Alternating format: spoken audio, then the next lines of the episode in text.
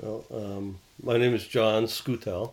Uh, my name is Berney Scutel, and um, We had friends that were up here. We were in school up here. And so we had all, a lot of friends up here. But we bought a house in Connecticut and we're there for two years. And we had uh, a daughter that was born there.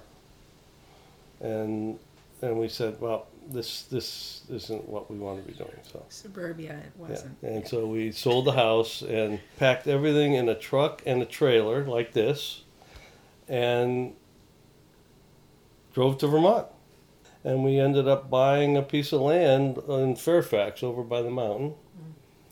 We'd never built a house before, but pretty naive. We started in September.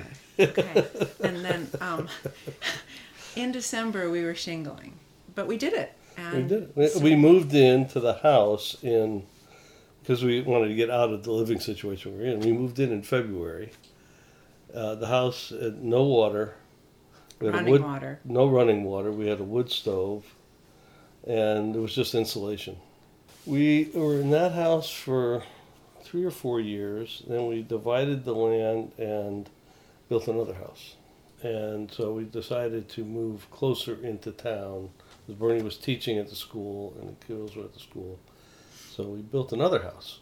And the You know, girls a call no- it girls call it the normal house. The normal house. You know, that house was basically a, a, a single function house. It was for when, you know, high school and my Berney was working. And so when they went to college, we said, okay, we're out of here. And, you know, I, you know, I wanted to get back more to the water. You know, I grew up on the water and, and, uh, I wanted to go to salt water. Uh, Berney didn't want to leave. I loved my job. Yeah. so we compromised, and this is this is a pretty good compromise. It is. we walked up the driveway, and it was like, oh God, we're in trouble. You know, It, this it is was uh, it was really the trees. the trees. It was like the, these massive old growth hemlocks and do you see this big old oak here? Uh, Yeah, Three hundred and something years old. We've had it cored. This is what really like touches me is to think that of the native Abenaki tribe Yeah. that was here, and when this was just a little seedling, uh, you know, and so I know that the islands were used for summertime hunting and fishing by the native peoples, and um, it's just to think that that tree, all of the history that tree has seen passing by. This is the fourth fourth house we built. The, the first house we didn't build. It was an old house. We renovated it. I, I grew up. My my dad was a was a watchmaker. He was always doing things, and um, and you know I grew up cutting wooden. And he repaired antique clocks.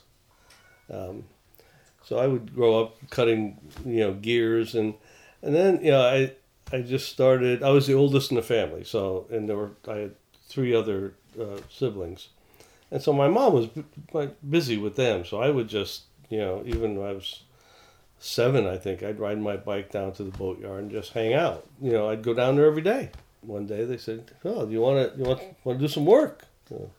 I said, "Sure." I, you know, they kind of took me in, and uh, Barbara was. Um, she did most of the outside work. Howard was a, was the machinist. He put me on a lathe, turning out parts for the boats, and He wouldn't actually put you on the lathe. yeah, I was No, yeah. He set you up in front He, of the well, he, no, he set me up in front of it to use the lathe. Yes, okay. And so yeah, and so I just grew up doing that. You know, and Howard and Barbara, they needed something, they just made it. There were 20, about twenty five boats in this boatyard, all wooden boats, and I I worked there till I, I was in college. They probably had the most influence on John Well. and the way he developed.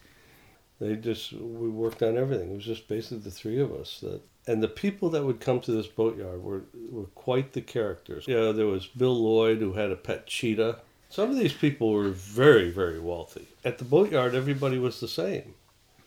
You know, and that's what was that was another thing that really kind of made an impression on me because there you know if I hadn't been down there I'd be a completely different person I think. I think so too. I guess you know how we got here is all of that.